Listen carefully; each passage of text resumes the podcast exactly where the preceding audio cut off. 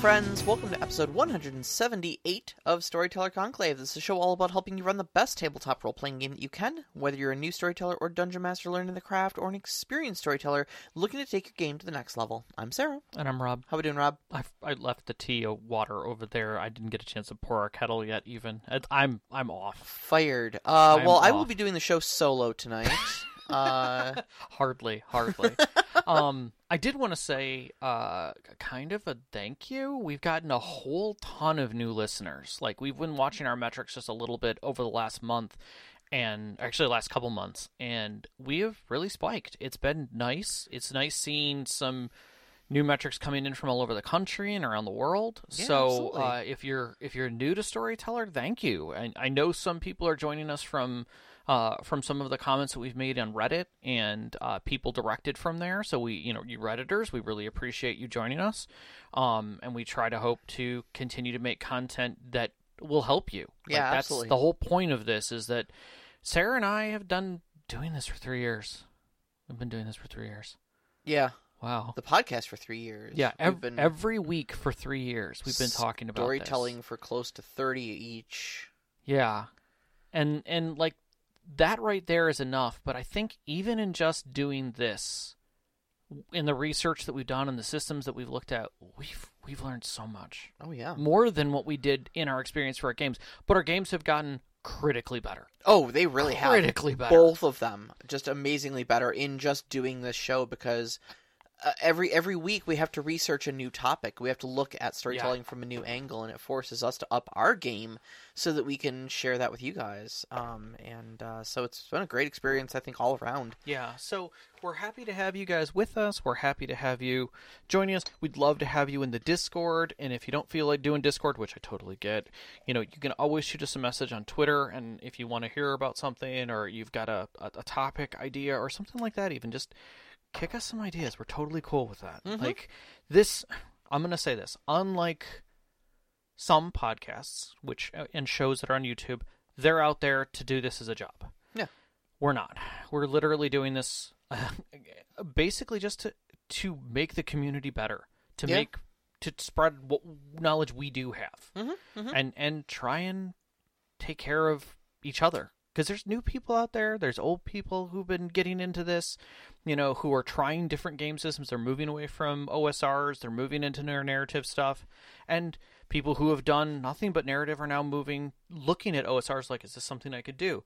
Sure, Mhm. but all of it comes down to story for us. Yep. You know, we're we're we're not here for the super tactical. We read a lot about it, but we're not here for that.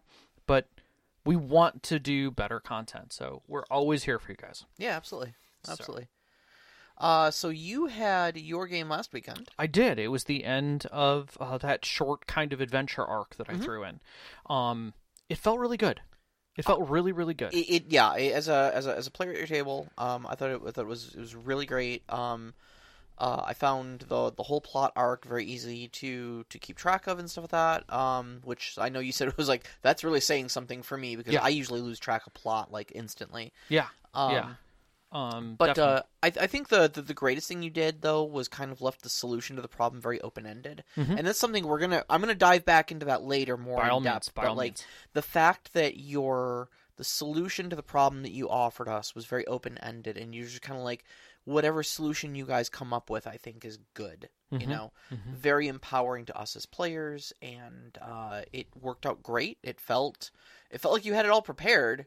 You know, even though we were the ones that came up with that solution. You yeah, know? and I'll I'll paint out the scenario later in a little more detail so we Mhm. can kind of break that down and and my thought process behind it. But I'll flat out say when I was developing this adventure, the framework was super light. yeah. Like the hardest part for me in this one is because I, I the only thing that I wrote that was weird about it was the fact that I kind of wrote it backwards Mhm. because you guys were discovering events that had already transpired. So there's a little bit of a mystery wrapped into it, but not so much a mystery so much it was an investigation of okay, what are we running across?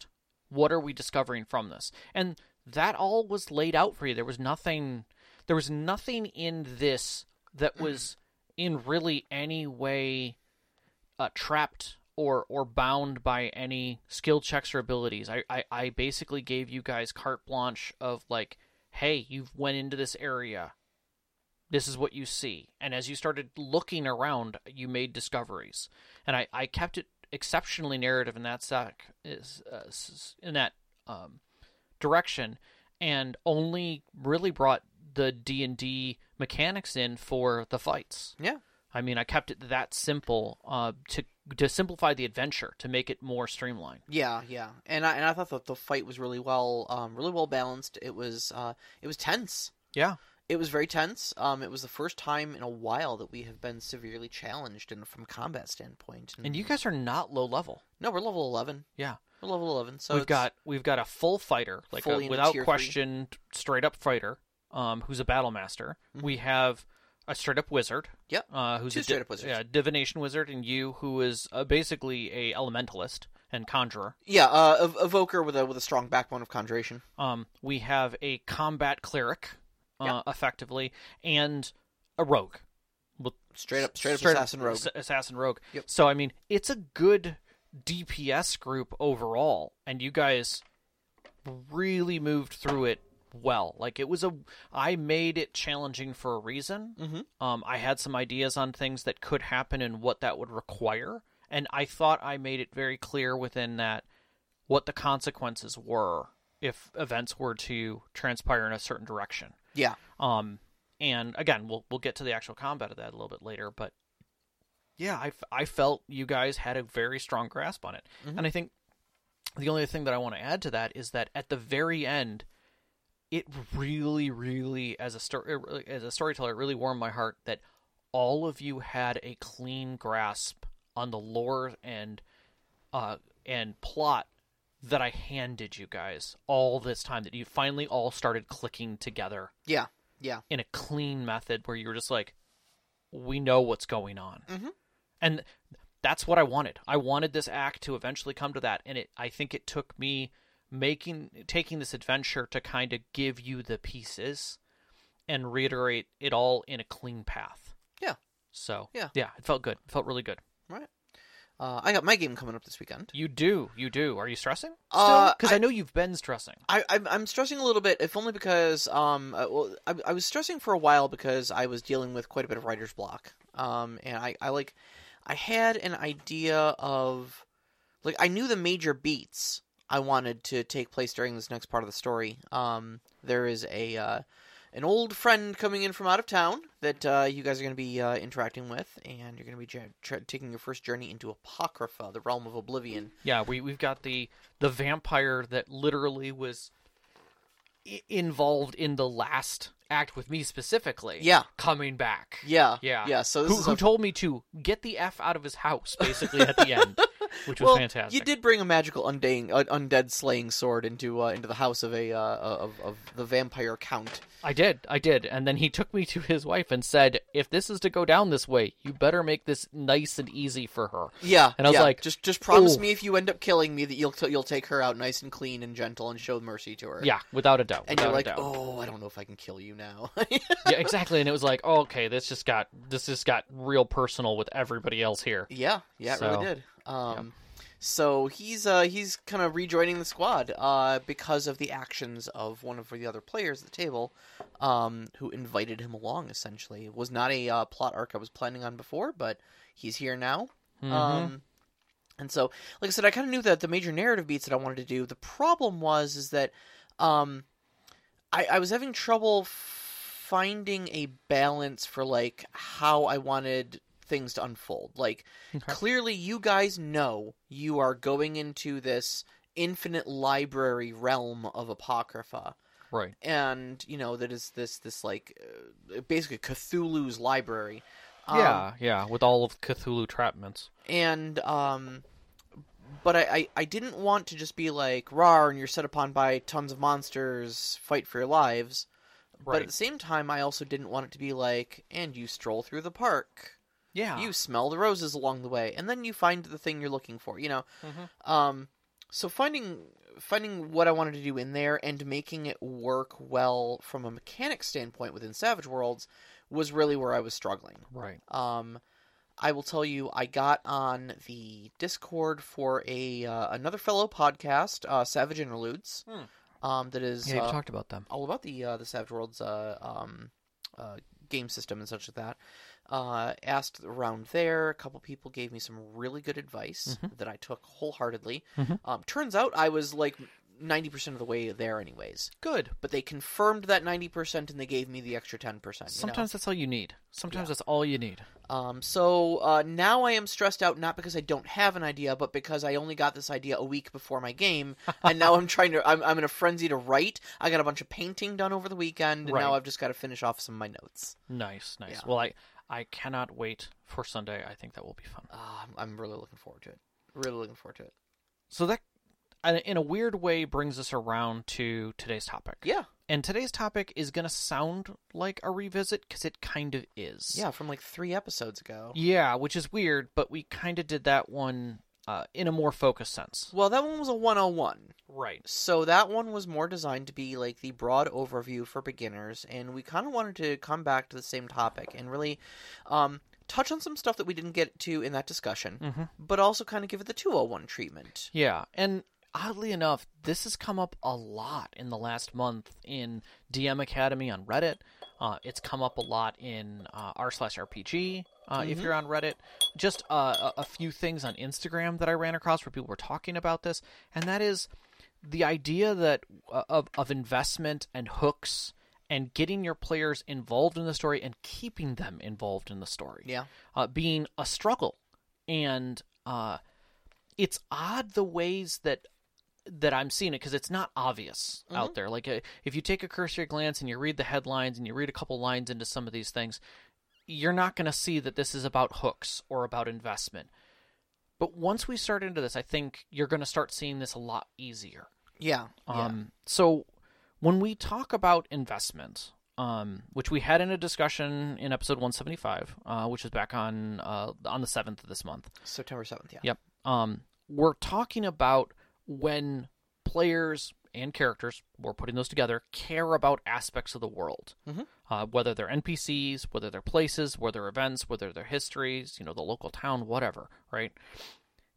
It's when we say care, it's their buzz, their Know. Their enthusiasm that's a good for, for, for various aspects, whether it's their drive to, you know, join a certain organization, become a knight or whatever, you know, Mhm. or if it is a certain character that spurs them forward of like, um, you know, I have to defend this person or I have to defeat this person yeah, or something like that. It, it's that it's that intangible part of the story that has hooked them in and inspires them to move forward of their own volition. That gives them a vector of of of movement in the story. Yeah, it's the players interested in taking care. You know, d- interested when after going into a city and hearing about an orphanage there. Oh, they want to take care of the orphanage, and that was literally a sidebar that you had thrown in there about the town. Yeah, Like that's investment. They're interested in that. sure. You know, um, and when we say investment, we're not saying that they are plot hooks. That is not the same thing. A plot hook is you setting out um, a piece of the story that players can be interested in. Yeah, yeah. You're you're you're laying out that you know uh, children have been taken from the town recently. Uh, they've gone missing, and uh, the story is is that you know they're not too sure what's going on, but you find out from one of the kids uh, that there's a cave nearby that they were all interested in. That's a plot hook. Sure, that's a plot hook. Yeah. It's interesting, and it it may spur interest, but it's not something that they're already invested into. Right, right. I mean, it could be technically, but Yeah. Um, and so it it, it really kind of it, it diverges into that when like uh, plot hooks are what you what you use to try to add motion to your to your players Mm-hmm. To get them to move in a certain direction. Hence, hence why it's called a hook. You know, Right. you sink that hook in and then you start reeling them in in a certain direction, Right. Like a fish. Um, but um. If if your players are invested, if they truly care, you'll find that they have motion all on their own mm-hmm. and I think that's that's a really big thing that that separates the two of them. yeah, know? and using investment to within a hook is always great. Like I was saying, Oh, absolutely. if the players are already interested, like, hey, you've got a cave that you want them to go and identify or Yep. go into for whatever reason. well, yeah, you bait the hook with something they're invested in. Exactly. So here's an NPC you already said you care about. They've been kidnapped. Okay. Oh, okay. Well, yeah. Obviously, we have to go save her. Right. There you go. There you go. Now, Baited the hook with something you've invested in. and that could be anything. Again, we're not saying that you start knowing what that bait is. Mhm. The bait is what your players are interested in. And that's that's where it starts getting gray. Now, the the role behind all of this and what we're talking about, whether you're we're talking about a hook or whether we're talking about investment, is getting player buy-in. Yes. You need them to want to do it. They have to have they have to have a stake. Yeah. In what's going on. You you can't force them into that role play. You can lead a horse to plot, but you can't make him role play. Exactly, exactly. Like in a board game, the board moves in a specific direction. There's a rule set that pushes you in that direction. It's railroading you straight up. That's this. This rules will do that to you. But in a tabletop RPG, you, you're generally sitting there going, "Okay, what do you guys want to do?" And unless you've got some player buy-in, I think you know ev I, most of us who've played more than more than a few games have sat with a ta- at a table with someone who's just kind of sits there mute, Yeah, you know, or or just kind of shrugs their shoulders and just, or or outright plays a character that is. I would say hostile to the plot in Mhm. the way that they're like, well, my character doesn't think about any of these things. My character is a lone wolf who doesn't care about anyone but themselves. He doesn't care if people get kidnapped. He leaves. Yeah. Okay. All right. So, what what does your character do? Yeah. What? You know, why why are you why here? are you in the game? Yeah. You know, why is this character a dramatis personae in this story? Exactly. Um, and and those are those are examples of like not having that buy-in. You know, Mhm. you need so eh, character buy-in does require like a, a a an investment from your players. It requires them to want to engage with the content, and it's unfortunately one of those aspects that you cannot force Mm-mm. as a storyteller. No. It's and to make a point, uh Knox had just made a point out here and saying like having bait that I'm already acquainted with is better than unfamiliar bait. 100% agree. You know, kidnapping my friend, I'll go for that. Random missing children, why does my narcissistic character care? And that's a key right there. I'm I'm I'm going We'll to get back to that word I- narcissistic. Right, we'll get back to that. But the point is, is Yeah. that everybody at the table has a different care. Yeah. They have a different reason for buy-in. Yes. Whether there's the person who sits at the table who is looking at their character sheet, wondering how to crunch or fight or tactically be advanced, that's what they're looking for. Yep. They're not going to give probably two cats about that, about those kids. But they're going to be interested in maybe the combat that will involve Correct. getting those kids back. You know- oh, we maybe we can get into a fight with there's a monster them. in there. Yeah. Oh, I like the idea of going after a monster. You've got some who want great RP moments and are go, uh, can go weeks without rolling a die. Yeah. They're the ones who, who are going to want the melodrama of those frightened kids being rescued from the scary monster and being returned to the weeping, frightened mothers who thought that that was the last time they'd seen their little babies. Exactly. They You they're going to buy into that. There there's going to be people who are want to want to tell a story. There's going to be someone who's going to want to be that power fantasy person who steps out and becomes heroic by defeating the monster in the cave and standing triumphantly back in town with the children wrapped around them in the dawn when everybody wakes up. You know, exactly. that's Cape flowing in the wind. and- exactly. yeah. You know, their golden hair. You know, Um, and you're, you know, you're going to want to talk about your talk to your players about the specific things that they're looking for out of the game. Um, Right. uh, you know, th- because first off, like I said, every, everybody wants something different out of the game, and you're not necessarily going to know this off the top of your head. No. you know, um, there's a uh, uh, thing. I think a, a lot of people who have ever ever taught anybody anything, you know, trainers at work and Yep. whatnot, um, know that there is uh, science behind how people learn mm-hmm. you know some people learn visually some people learn by doing some people learn can learn by e- example Yep. things like that um and knowing how you learn best um helps a teacher teach you in a way that you will learn that you will learn best Yep. and it's kind of the same thing with storytelling you Mhm. know um everybody gets something different out of the game so you as the storyteller are kind of in that trainer position where Mhm. you want to know what type of players you've got sitting at the table. You want to know what components of your story they are going to get the most excitement out of, and therefore you'll know where their buy in is going to be. Okay? Mhm. If you've got a bunch of crunch combat monsters, you know you can throw monsters at them to fight all day long. Mm-hmm. You know? Um, but on the other hand, if you've got a bunch of you know people who just love melodrama and and you know want to get involved in those those dramatic story beats and have romance and and, and horror and you know Yeah. all those all those high, highs and lows of emotion, well then you know you want to you want to you know r- lean into your NPCs. You know, and really write rich characters that they can get to know and get involved and invest in. You know, Mm-hmm. And that is a balance on its own of having all of those things in play with everybody at your table. And some people will lean into others, and you'll you'll you'll get the idea that you ha- might have to spotlight a little bit of combat, and then a little bit of drama, and then a little bit of this, and you'll find people will bend in different directions because it's entertaining. yeah, absolutely. It's the entertainment that they want Mhm. for that moment, and some people will change for a specific show. Like we do it with uh, a lot of our shows. We'll start off with, "How is everybody doing?" Just that day. Yeah. What are you looking for? Do you want this to be a low impact game? Are you ready for story? You know, Vibe check. yeah, it's a straight up vibe check at the beginning of the game because you may have an, an idea that you know this person is really going to want drama, so you've got that ready to go. You, this person wants combat, so you've got a little extra combat you know, involved in this chase. You know, this person is really going to be into you know making sure that their character gets the spotlight. You know, so you've got some options there where they can step up into that. You mm-hmm. know, all of those things, and then you come to hit the table, and whatever happened last week has kind of dulled everybody.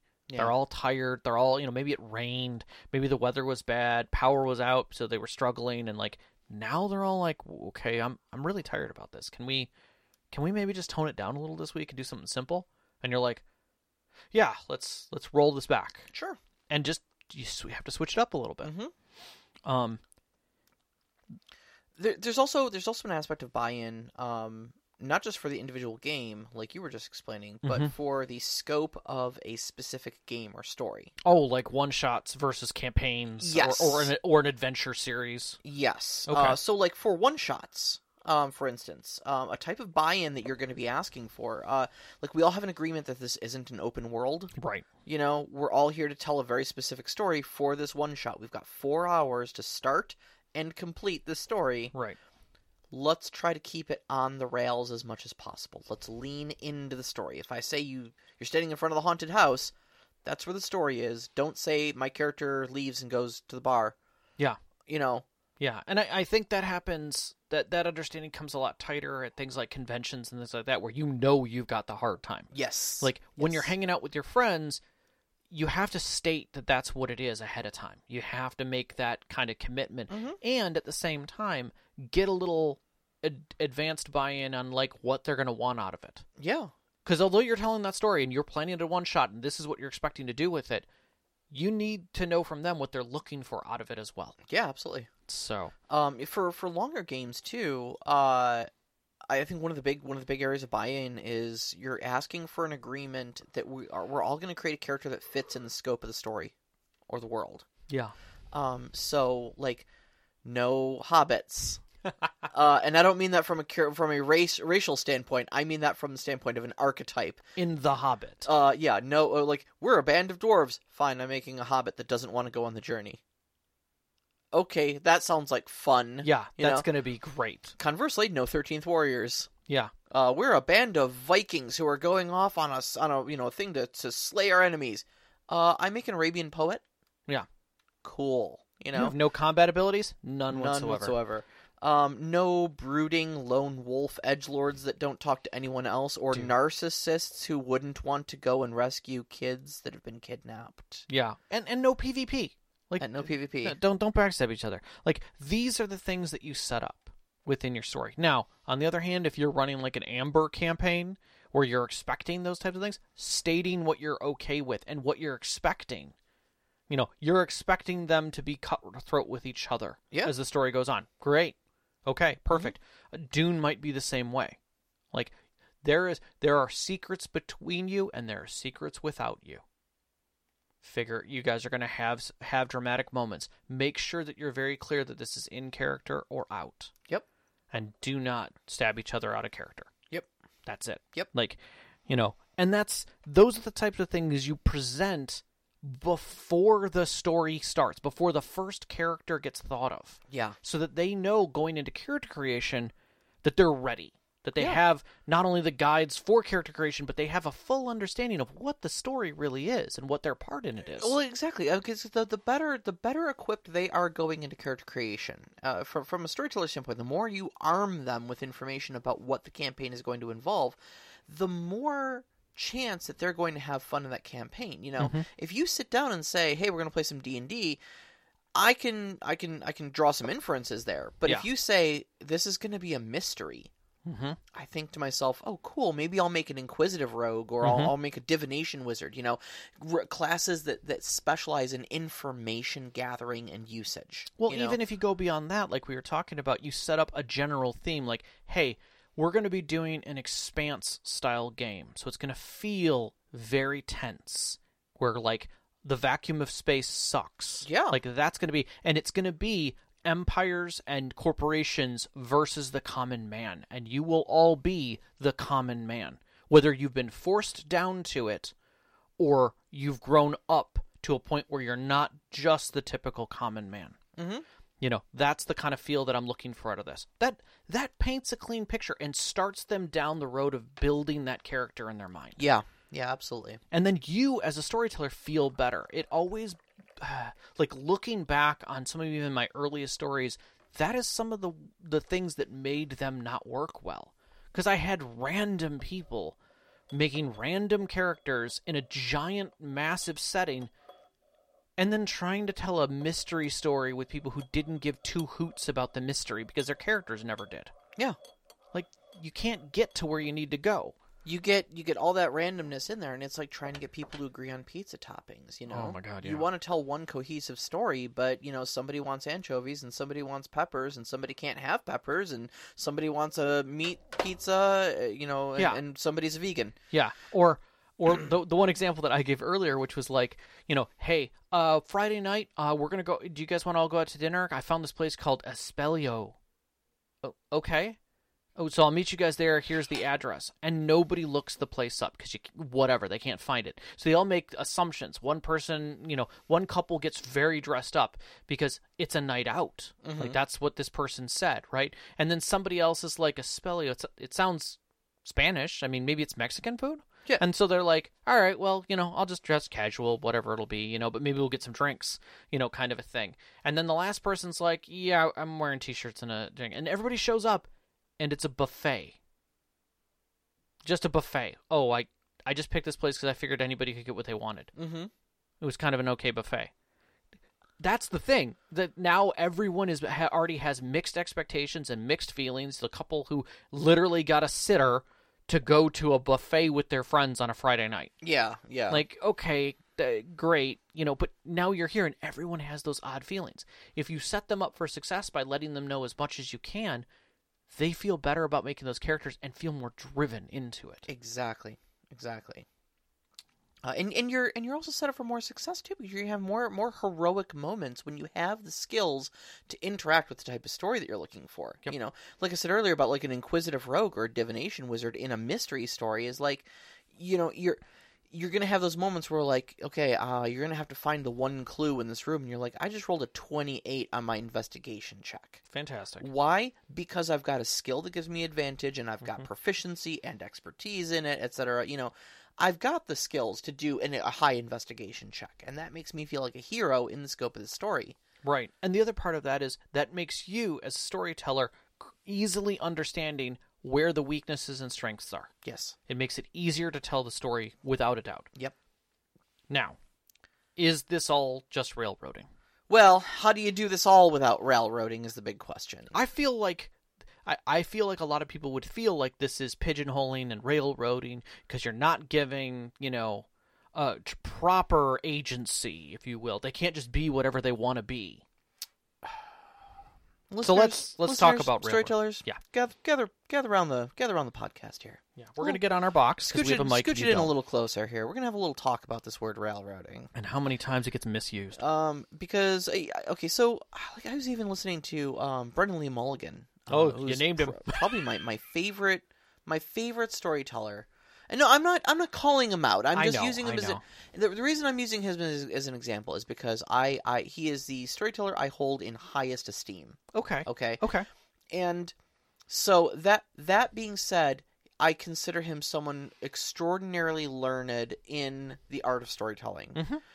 And I heard him misuse the term uh, railroading. Mhm. And again, not not a call out post, just a just a, a as an example of like, Like, hey, even even Brennan misuses it sometimes. That's how common it is, you know. that's fair. That's fair. Um, so let's be let's be very clear about what we're talking about when we say railroading. Okay, it is removing the player's agency and forcing your plot to happen, regardless of the PC's choices. Okay, and that's the important part. Okay, putting the PCs in a situation where they don't or where they don't feel like they have a choice one way or another. Okay, sometimes that happens. Sometimes you are put to the wall. You know. Um, that in and of itself isn't railroading. Railroading is like, I want you guys to go through door A. Okay, well, we don't want to go through door A. We go through door B. Uh, door B is locked. Okay, we go through door C then. Uh, door C is uh um. Doesn't go anywhere. It does. It doesn't go anywhere. It's a, There's it's a nothing there. closet. Okay, so the only door left is door A. Yeah. Okay, I guess we go Fine, through we go door through A. You yeah. know, that's railroading. When Mhm. you st- when when you give your players a choice hmm and they don't choose the thing you want, and then you force them to go back and change their choice so that it's the choice you wanted them to make. Right. Okay. Now, there are ways around this. Mhm. There are things that skirt the thing the, the realm of railroading, but the important part is is that when you do these things, the players don't know that they're being railroaded into a choice. There's the illusion of free will, and we'll get to that in a moment. You know, but the the the players never feel like they lose agency. Right. You know, Yeah. If you had a room full of bad guys who were waiting for them in the warehouse, and your players, you know, don't go through the door into the warehouse, so you instead they decide that they're going to go into, you know, uh, the the the the you know officer quarters to to steal clothes and try and blend in, and you just move all of those guys into the officer quarters. Is that railroading? no, that's quantum ogres. Correct. That's quantum ogres because you literally put them in a different room. On the other hand, if you like, oh yeah, you took a wrong turn going to the officers' quarters and find yourself in, In an a open, warehouse. open warehouse. Yeah. Okay, that's that's literally taking away the fact that they wanted to go to the officers' quarters to do something specific, and you literally forced them away from it. Yep. Yeah. Yep. Okay, so that is railroading. That is railroading. Um, things that are not railroading. Yep. Events unfolding that are out of your PC's control. A dramatic event. A dramatic event. Sometimes things happen. Do you think that Jack and Rose on the Titanic had any say in whether it hit the the uh, the, the, the iceberg or not? Nope. Nope. That's called a hard move. Yep. Sometimes they happen. Um, Um, the PCs do not always have to have a say or or the agency to affect everything in your world. Another one for me is Lord of the Rings. Mhm. Gimli and uh, Legolas literally like watching the explosive come up to the wall and trying to stop it. Mhm. Doesn't immediately tell them, "Hey, there are explosives in this. We'll use those later." No, it was a dramatic event. It was meant to show something specific. It was not meant to change the world so that you guys could start using explosives Right, right, right. and, right. and researching them.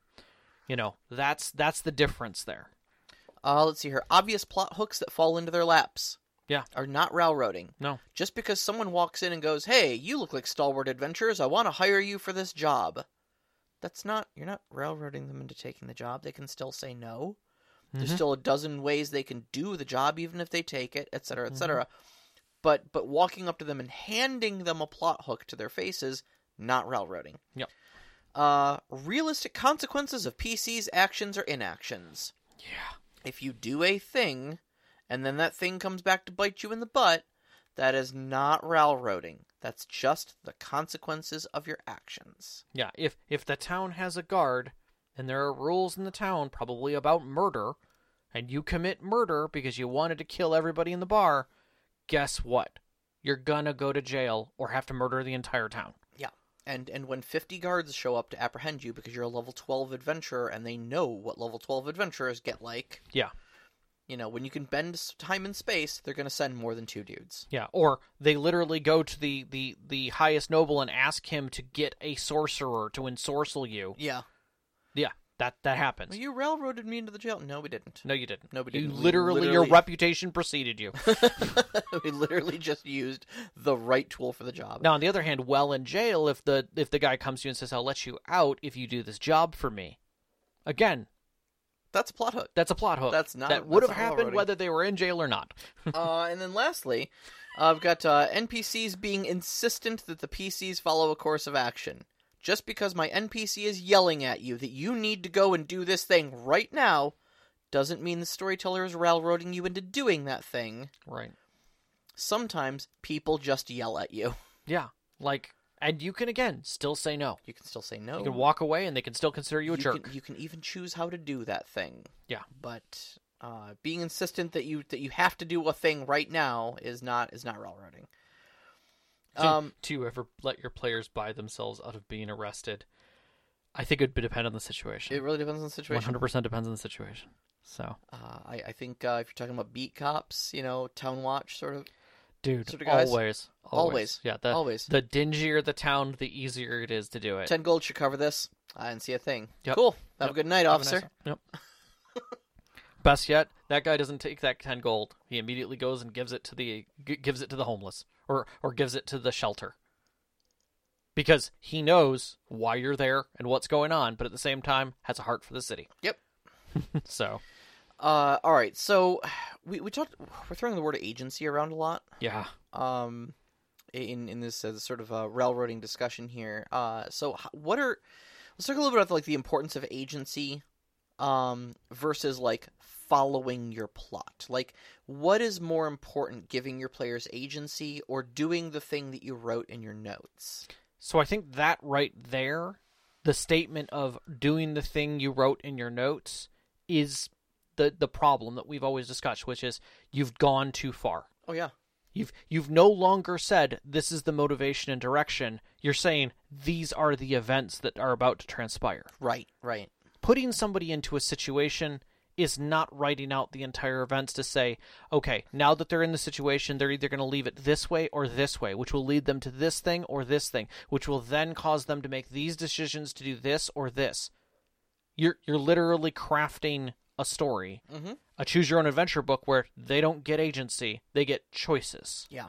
Yeah. And that's that's the problem is you flat out if you're doing this in your games, stop it. and and this is this is really what does lead to railroading. Mhm. This is this is the straight line straight to railroading is because if you've you've spent all this time and energy preparing these intricate chain of events that you want the stories the, the story to follow and the players to experience, and then if your players use their agency to go a different direction, now suddenly you feel put on the spot because first off they're off script and second off that also means that the thing that you wrote isn't going to happen and you're either feeling panicked because you don't feel up to improving the, the actual scene, or you're feeling slighted because you, you had this great idea and they, they should experience the great idea, Mm-hmm. you know? It's it's you creating expectations, expectations that are unrealistically unrealistic and Unagreed to. unagreed to. And 90% of all stress related to relationships, and I will flat out say at the table, it is a relationship. It is. You have a relationship with your players. Is the fact that you have set an you have set an un, un uh, mutually committed expectation. Yeah. And at that point, yeah, you're gonna be upset because you think that this is the way it should have happened, and they have no idea what you're thinking. No idea what you've got written down there, and they don't know that you've that they've just quote unquote messed it up for you. You Yeah. know, and so then you're put in this position where you're either you're either have to, um, uh, you have to to uh, improv the entire scene, or you then have to force the PCs. You have to railroad them back into the situation that you'd already, already written down. Mm-hmm. Mm-hmm. Um, so what is the easy solution to this? She asked knowingly. you don't plan for a concrete outcome. You do not script things. Yeah. You have uh, you have it in your notes that says when this is done, however it's done, this is the next. And that's it. You have a, a direction and a vector to go in and whether that's a person, a place, a thing, a ritual, whatever. Mhm. You just have to accept that the events that will transpose to make that event occur is not going to be what you write. Yeah. They will always come up with something. It may be close to what you did Sure. or what you may th- think they're doing, Sure. but you can't plan for that If, in you, any if way. you know your players well enough and you know their characters well enough and how they play those characters, you know, and stuff like that, you can you can make some pretty educated guesses, Mhm. and that makes your note writing and your scenario writing a lot easier. Um, but uh, really, you shouldn't be writing, you know, this will happen and then this will happen. It's more like this is the setup for the situation. Here are a couple possible outcomes. Right. if it goes in this direction, here's some notes about what might happen. If it goes in this direction, here's some notes. But that's about the best you can do. So and it's all you should be doing. right. Is now is this where you'd like to interject my adventure? Uh, yeah. There, well, there's, there's a couple places that I want that I wanted to talk about. Um, uh, Sure. uh, both, actually, both of our adventures. Yeah, yeah. No, I think you definitely had that. Um. So, uh, your adventure specifically. Um, we were talking Yes. a little bit earlier. Uh, so the, the setup was the we we'd come across these cultists that Mm-hmm. venerated death, not death in a murderous way, but death as in a gentle passing, a, a force of nature death. Yes. Um, these were more like your average hospice workers rather than like murder cultists. Mm-hmm. One hundred percent. Okay. So they were like, "Hey, um our god kind of disappeared a while ago, so we were going to do this elaborate thing to try to reach out and touch and and, and get in touch with them." Yep. Um and we're like, "Oh, no, that's cool. We absolutely respect that." Also, we kind of know what's going on with why your god disappeared, so we kind of want to help you with this because it serves our needs too. The problem is, you guys are using an artifact we need. Mm-hmm. Um, and if you use it to contact your god, it will destroy this artifact. Uh, we respect your desire to so- to to use it, but can we work out a solution between the two of us where we help you contact your god, but you do it not using the artifact, um, in a way that you can give it to us afterwards? Now, from my perspective in writing this scenario, all I did was I am going to present them with death cultists who need to do a ritual using this object. And the and because it's a ritual, it's going to use up the object. Yep. That was literally it. I had the motivation that the death cultist said, this is the one time of the season where all of these energies combine. We have to do it tonight, or we're going to lose our opportunity that happens once in a hundred years at least to try and use the energies because we're not that strong. Yeah, and it, it that that putting that time clock on us made it so that we couldn't just be like, well, let's go bring the artifact back to the city, Yep. and then we can just give it right back to you like next week. Right. Like you ran across these people doing this event. They had planned for it. Like this group was basically another adventuring group that had had planned an event, had gotten the things to the right place at the right time so that nobody would mess with them, and then you walk out of the woods and they're like a little questioning, but at the same time, the whole point that they're doing this is they're not strong enough to do it themselves. Yeah, And there's other problems in the woods. So they've really only got one chance to try this yeah, and see what's going on. And it's not like they're trying to do something harmful. They're literally just trying to contact their god so that one of them can get away with the information to communicate to the rest of their cult mm-hmm. and let them know what's going on. So it's a humdinger of a problem. And I didn't, I, I sat there and went, Do I care how you guys figure this out? And I had to literally say, No. All that matters is that the ritual goes off, and I'm going to set one stipulate or two stipulations. One, if the artifact is used, it will be used up in it. There's nothing that's going to be able to correct that. Yep. Two, um, something has to be there to be powerful enough to charge this, and it has to be bound to death in some way. Yep. Like that has to be part of it.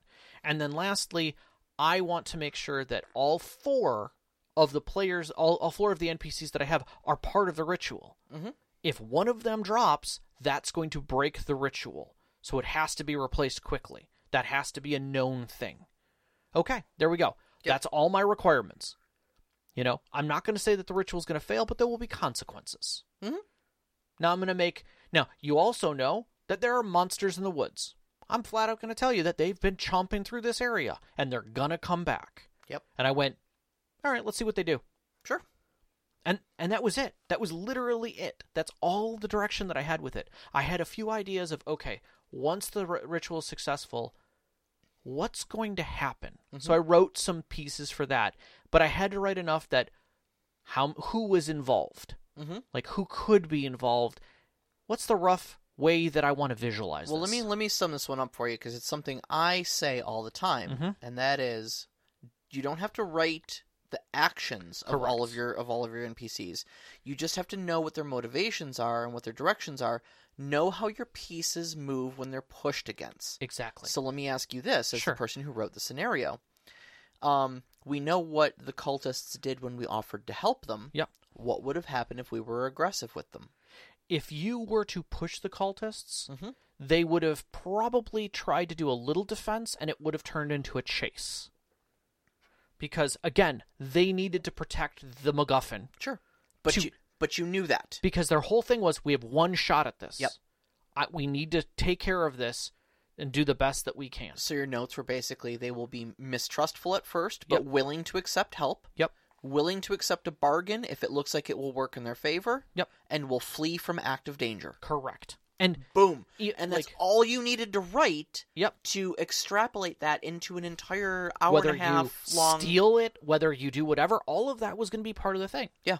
You know, oh, okay, you you end up roughing them and stealing it and telling them you're sorry. Okay, great. You you're sorry you left him in the woods. Mhm. Okay, I, I now know how that death cult feels about you, but that's it. It's over. You Mm-hmm. Sure. guys move on. Sure, that's 100 percent valid. Yeah. You know, ooh woo. But but the fact is you didn't you didn't write all these reactions down. You Not in the least. Just made some notes about how they what their motivations were and what they would what they would react to different a, f- a few common stimuli, and then you're done. Yeah. And You can improv all the rest of that. Yeah, and literally, I set you guys at a situation to start the game where you could talk about it. Mhm. I kind of presented things through the other cultists before you got to that scenario so that you'd have time to really, as a group, make a decision the direction you were going to step through. Yeah. So that everybody was on the same page Yeah. enough that you didn't have like a lone wolf going like, well, I'm going to go sneak over and steal it from the guy Mm-hmm, or snatch it off the table and we can make a run for it. And then everybody else is standing around like, did he just steal that? Bye, you know, kind of a thing Yeah, yeah. and and that's what I wanted to present. Not that I expected that out of the group in any way, but I wanted that if that was it, that you guys could fringe it or whatever, Sure, you know, and, and sure. handle that situation the way you wanted to. Sure, absolutely. Um, you know, one of the other one of the other great things about uh, about this, and this is kind of where I want to segue into my own game here. Sure. Um, is that uh, a lot of times when you offer your players this sort of agency, you can get results that are unexpected, but in a very good way.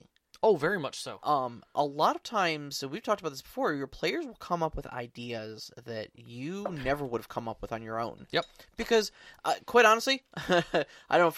I, I'm, I'm, I'm sure. I'm sure you'll agree with this statement. Sometimes you get up your own ass about your uh, about your plot so much that like you lose you lose the forest for the trees Oh, oh, so far, and so far. and so you're, you're concentrating on oh this this one little narrow out conception you have of your plot that you don't take into account that sometimes your players have just slightly different motivations than yours and will will absolutely just open that can in a completely different direction. Mhm. Um, one of the things that came out of that in my game um, was this upcoming scenario with this vampire uh, count of the uh, neighboring town that you guys had interacted with uh, before you had your kind of final, final confrontation with them last time, um, uh, Sean's character, uh, organically, entirely unprompted. I, I did not even, I didn't even set the scene up. He just did it on his own.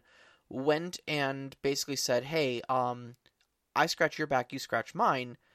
You said you're looking for, you know, information about, you know, a research project and stuff like that. We have a portal to Apocrypha, the biggest extra dimensional library in existence.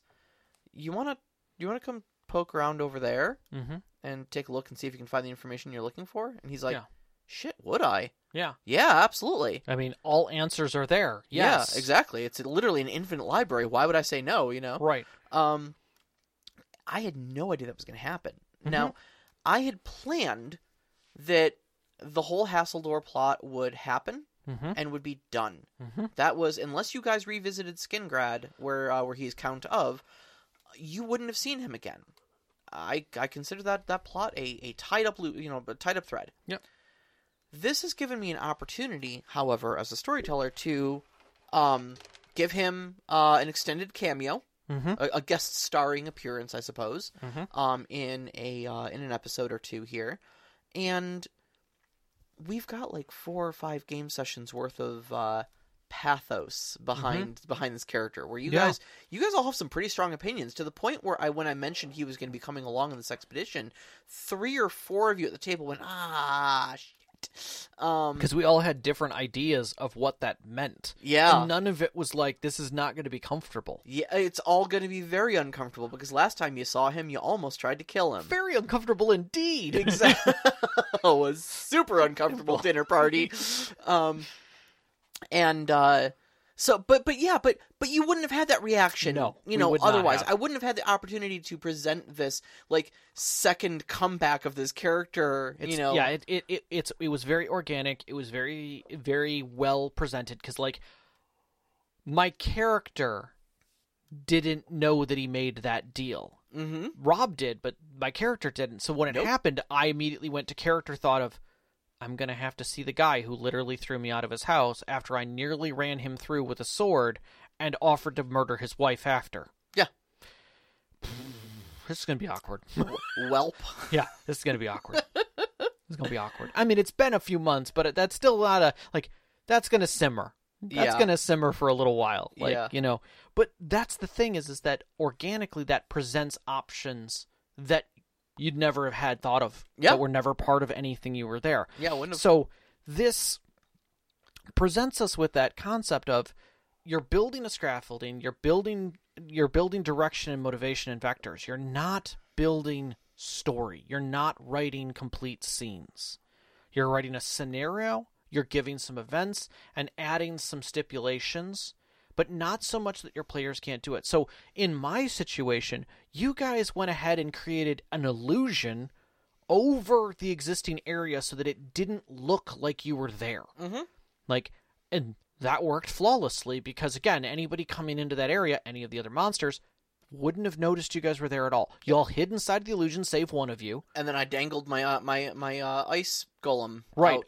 To say, like, don't come walking into the illusion, go after that thing that's just wandering around. Which honestly kind of fits for what was going on in the space. There was Sure. all kinds of weird stuff showing up, and they were all about murdering random things. Yeah. So it gave a speed bump for some very dangerous creatures. yeah And then you guys worked your way through the scenario. And again, I had to keep in my mind that they can't see anything inside of that illusion. There was nothing that was telling them that there was anything there. Mhm. You guys were literally stepping out from behind rocks and and handling the situation handily. Yeah. So for for me, it was a it was a wonderful presentation, and I just rolled with it. I had no problem with any aspect of it, and it was fun. It was a great encounter. Mm-hmm. You guys had a really good time with it and got to play. You felt the stress that was there, but like I didn't change anything about the encounter. I didn't have to. no no you It just rolled through, and then I let the scenario end. And what was interesting was you didn't have your cleric through that whole fight. Yeah, our cleric was the offering we made up. Yeah. uh, it was a death, uh, basically a death cleric. So we're like, uh, use that, uh, Yeah. use him instead of the, uh, uh, instead of the artifact. He's got a direct channel to his own death god. Yeah, like w- might hurt him. I'm willing to take that hit. Yeah. Oh, okay. Okay, Like let's willing let's to make the this thing. sacrifice. Let's Yeah. go. Yeah, So that was enough of a sell of like, oh, you're willing to invest everything. You're Mhm. willing to invest one of your own. Yes, by all means. Let- Let's let's do this then. Yep. You know that's and it worked, and I I said it worked because I felt that it was as good as anything else. Mhm. I'm like, there's no reason why this shouldn't work in my don't mind. write plots or stories. Write situations. Yep. Write scenarios. Write obstacles. Yeah, and be prepared for their ch- for your players to change them and just smile and be like, that's pretty cool. Yeah. yeah, let him let him be the hero. you Yeah. know? Um one of the things I, I kind of mentioned earlier, like the, the illusion of free will. Hmm. Um, I've talked about this a little bit earlier. Um, uh, is is so it's kind of where you skirt the edge of railroading. Mm-hmm. Um, and this Quantum is kind of, ogres, kind of where yeah. quantum ogres comes in. Yeah, quantum ogres is the, the the idea that you can move an obstacle up to the point that the characters interact with it because the characters don't know where that obstacle should be placed. Mhm. So, like you said, you know, well, we gonna go want to go to the warehouse. Okay, well, I wanted you guys to go into the into the barracks where all the uh, where all the, the soldiers are. But if you're going into the warehouse, that's cool. The soldiers can be in, in the warehouse. They're moving something. They're moving some whatever. I'll find a reason for them to be in the warehouse, but that's where the fight's going to Yeah. take place now. or you know? or like oh you're looking for that se- the secret notes you know and the, uh, you know for whatever at the party uh you know they were in the cabinet but you're you're you're rifling through the desk and picking its lock Get, okay it's there now Sure, they're in the desk now. Yeah. yeah it doesn't matter I look behind the painting in the in the, in the safe. Sure, they're in the safe now. yeah You know, yeah they're where they need doesn't to be matter. You searched, you found them. That's the important part. You know, um, and that's kind of where we're talking about the the the illusion of free will. Um, is it's making your players never feel like they've been hooked, Mhm. making it always feel like everything was their idea to do. You Right. know, moving those soldiers to you know have the encounter, it makes it feel like they chose to go to the warehouse, and ah darn, that's where the soldiers were. right They don't know that you moved the encounter. right You know, I'm rifling through the desk. Okay, cool. You find the clue. Oh, was it supposed to be in the safe? No, no nobody knows where that clue was supposed to be. The important part is you came up with the idea of searching the desk. You found the clue. You feel like you had agency. Use that agency to find the clue. You're the big damn hero. Yeah. You And? I, I think this leans back into the rule of cool. Like your players now see that the the warehouse is loaded with thing, you know, loaded with troops and their thing is in the warehouse. Okay, so one of them gets the idea of I'm going to go start a fire in the kitchen, Mhm. which is going to pull a bunch of those guys away. You know what? That sounds cool. Sure, go try it. Yeah, let's do it. And it works. Why? Cuz it's a cool thing. And honestly, that sounds pretty cool to Yeah. me. Knox in the uh, in the live chat says, uh, "Let the dust of deliciousness happen." Ha, that was fantastic. For those of you who know, know the cupcake heard ro- around the world. It was the cupcake heard around the world, and we we talked about this. Like when you're watching uh, live plays, and you see that moment where the storyteller kind of tenses or breathes funny when the players do something weird, and they're all laughing. That's them recalculating, right on the spot of, okay, what can I? What is the motivation? Does the is this cool? Everybody's enjoying it. Let's move on. Yeah, I've had uh, probably well over a thousand hours watching Matt Mercer storytell. Yeah. and uh, I know the exact look on his face he gets when something like that happens, and it's Yeah. this sort of bemused but confused smile Right. that he gets of like, okay, I'm into it. I'm I'm into the fact that you just flipped my plot on end. Let me do some quick thinking, and I'm confused, but I'm into it. Yeah. You know, Yeah. okay. Uh, let me think. In it. Okay, yeah, no, that'll work. Roll me this. Yeah. You know, Like you guys pulling the person back through the gate. yeah. like it worked. Nobody and it was- expects divine and, intervention. and it was critical. It was a critical success. I was like, okay, I'm I'm gonna need a minute on this one. Yeah. like, like You- I have to think. you ended the game right there, basically. Yeah. you needed like a month to think about it. you Right, like what is this gonna affect? How is this gonna change things? How is this gonna work? Right. so that it feels like it's the right thing. yeah, and it there's still weight to that decision like what it's going to mean and, and how that can be used for you you haven't you guys haven't leaned back into it yet Mhm. but there's weight there yeah, like if you want it there's weight Yep. so i what i'm going to say about the rule of cool is if you look at your players doing something neat and you're like i wish i was on that side of the table enjoying it with them be there with them be there with them. Just You're a player at the table too. Go just ahead. accept it and roll with that Yep. enjoy it Oh, oh, you wanna- the comprehend languages i wanted to bring this one up so specifically in regards to this Yeah, yeah. there was a scenario on Reddit where someone had literally written a mechanical question. All it was was a mechanical question that there one of the players in the group had basically, uh, you know, written down the glyphs that they found at a temple. Sure, because they- they nobody could transcribed they transcribed writing. it, Yeah. and then presented that to a wizard in the like two like two uh you know later on a couple uh day you know um events later and the person did a comprehend languages. And the question was would that work? And everybody was just like yeah it'll work. Like I don't see a problem with that. Mhm. and the thing was is that you could tell that this writer was questioning whether it should or shouldn't work. And my question was why did you present it as something that they could do? That was my very first question like it's there you gave them something and let them do it okay they're interested lean into this shit yeah. like, yeah, it, it, are you prepared? Were you just not prepared to give them information? Fine, make it cryptic, but give it weight. Mhm. You know, whether or not it is directly about the plot or not is is is what is important. It has to have some some value Yeah, yeah. because the two things are never lock lore behind a challenge, and two, at the end of a mystery, don't hand them a bag of dog shit. Yeah. Like that's it. So like if if Well- you run somebody through something and they roll dice and they do something cool, don't hand them a, t- a turd burger at the end. Uh, aside aside from the fact of like, just let let them. It's just a note. You know, Right. let them decipher some glyphs. It's fine. Yeah. Like, Give what, them some lore. Why? What, what does it serve you to say no in this instance? Your players are digging for further information about your plot. Like, let them have it. You in, know. in a place that you built, yeah. whether it's virtual, not whatever. You you built this. It reminds me of a uh, of a discussion I saw in, around Savage Worlds where somebody was like, uh, you know, am I reading this right? That if a player has the, uh, I forget was it the respite ability or something like that, is some some power that was in the power set, basically allows you to if you if it's the first thing you cast in the day, um, to remove a level of fatigue, which basically means that nobody has to sleep. Hmm. Um, you can just go without sleep you know, because or or you don't have to get a full eight hours of sleep or something like that, you know. And they're like, doesn't that seem overpowered? And they're like, "N- no. You're talking about expending like four of your possibly ten power points first thing in the morning. You're buying the arcane background. You're buying that power of one of the three powers you get with arcane background right. magic Right. you know, et cetera, et cetera. It's like you have to invest all this stuff just to duplicate a strong cup of coffee every morning.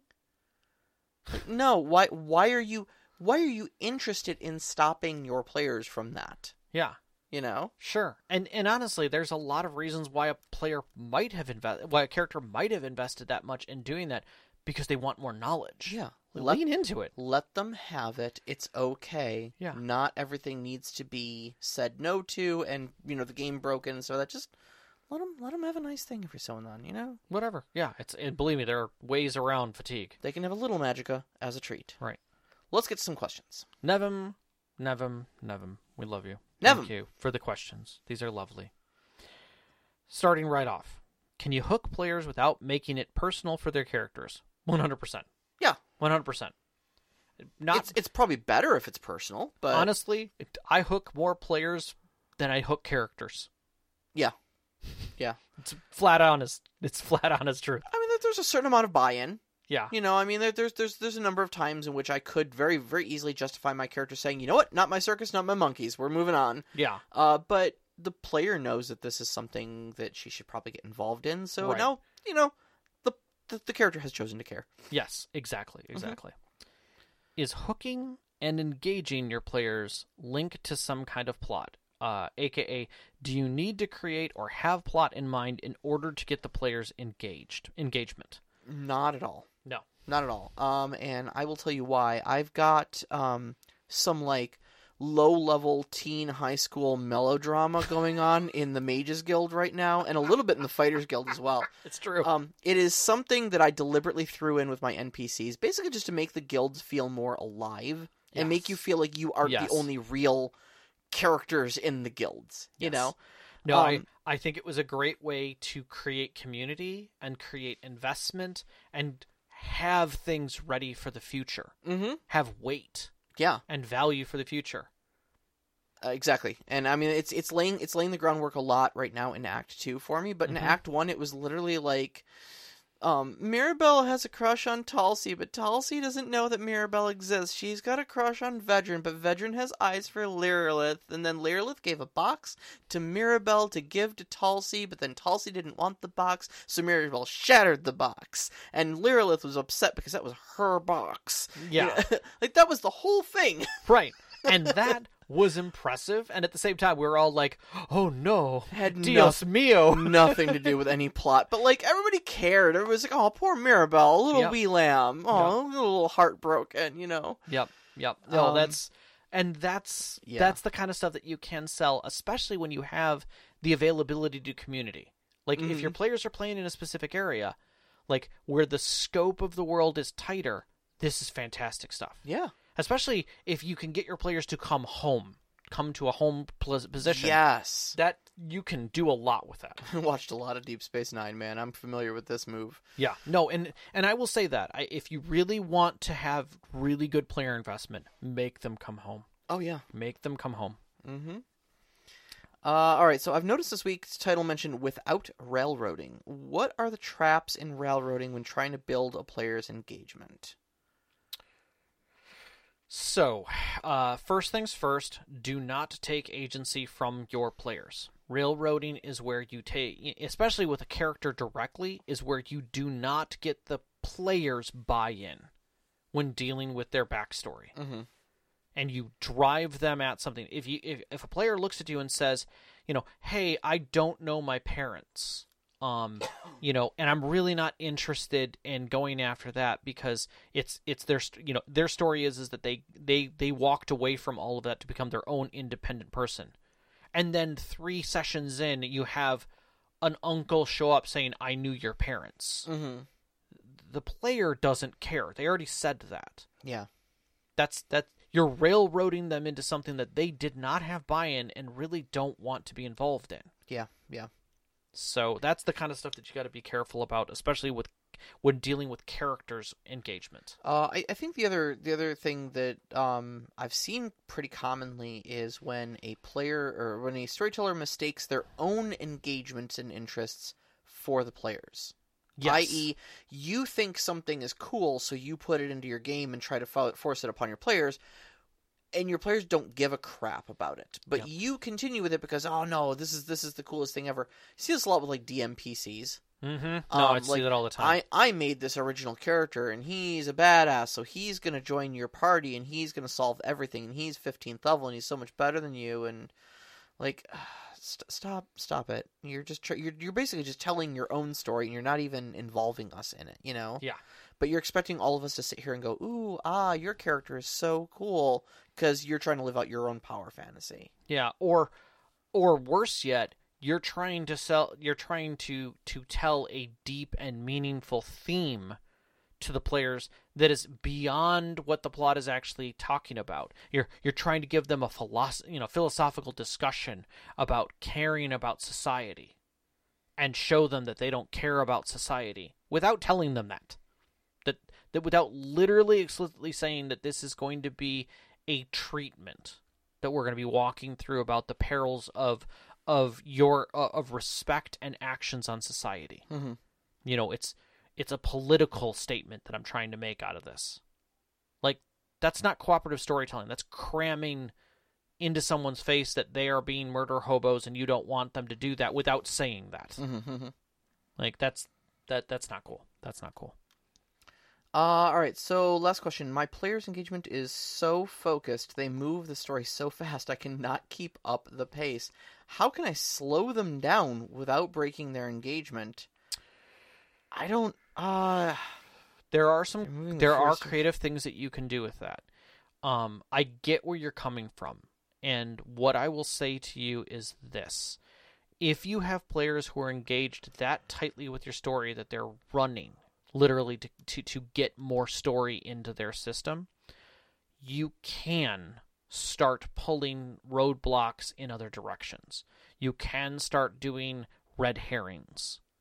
Um and and making them run a little bit down a, dir- a different direction because again they're running right um and they're not thinking all the scenarios through that's when you can start playing those games because your players are so engaged they're involved um you can bring up their backstories and let those be obstacles to running the narrative to running the true plot yeah, it sounds like a great time to bring in a B plot or a subplot too. Yeah. Uh, to to kind of trip things up a little bit, add throw a complication in. yeah Um, I would I would also say uh make things make things time sensitive. Um, but in, in not in the sense that they need to be done quickly, but that you have to wait for them. Yeah, I, I think the other one that gets me is, is uh, start you know start thinking of it like a series where there's an end goal. Like the A team was on the run, that was Mhm. their big thing, but they always needed money. They always needed a place to stay, Mhm. right? These are the the you know if you start removing elements of Maslow's hierarchy, you know they can't they they're not safe, they're not secure, they're running out of food. You know those types of things slow people down because now they have to fulfill those needs. Mm-hmm, mm-hmm. you know and again the other thing you can do with them is do the snapshots. Don't run day to day or event to event. There can be things that happen in between. While you're on you know they know that they're you know oh we figured out we have to get to this town. Okay we're gonna go uh, we're gonna go to the mages guild and and uh, and get a uh, and or, or whatever and get horses and ride straight to this town. Excellent the next game is going to be on the way to that town. Oh, we don't get there yet? Nope, something happened along the way. Mm-hmm. And you now have a, an adventure along the way. Yeah. Now, does it tell about the world? Does it give more of elements about their players? Is it a B plot that gets shoved in? I don't know. Figure that part out. But that gives you time. Yeah, gives you a week. Gives you a week to figure out what's going to happen at, at that town when they get there because you've slowed them down effectively with an obstacle. And again, that adventure could be exceptionally simple. Mhm. What's the motivation? The town's having a the town's having a uh, a celebration. What's the complication? There may or may not be a monster also nearby. Sure. Boom, done. Done. Bosh. Yep, now you know. There, Mhm. there, there's your whole adventure, and the players will literally fill in the gaps Yeah. because they're excited to move on. Yep. So, All right. Uh, so our next week's topic uh, is going to be the uh, the first Wednesday of the month. So we're Yes. getting getting right back into our one-on-one series, um, and we're going to talk about a little bit about improving. Um, how do you roll with the punches? Uh, yeah, I you're- mean, you're- what are you? Are you ready for what's next? Are your players throwing you a curveball, like we were just kind of talking about a little bit? Mhm. You know, are your players running off into the woods? Yeah, exactly. So, uh, basically, uh, talking about you know how to how to kind of craft things so that you can uh, you can come up with stuff easily on the fly, adapt the changes, and then roll with the punches. Uh, so you can find us on Twitter at st underscore conclave, on Instagram at st underscore conclave. Listen to us live every Wednesday night, 7 p.m. Eastern time on mixlr.com slash storyteller dash conclave. And join us up on our Discord. You can find that link on our Twitter as well as our website, storytellerconclave.com. We'd love to hear some great questions for you. Join the community, ask some questions, uh, and uh, talk to other great storytellers.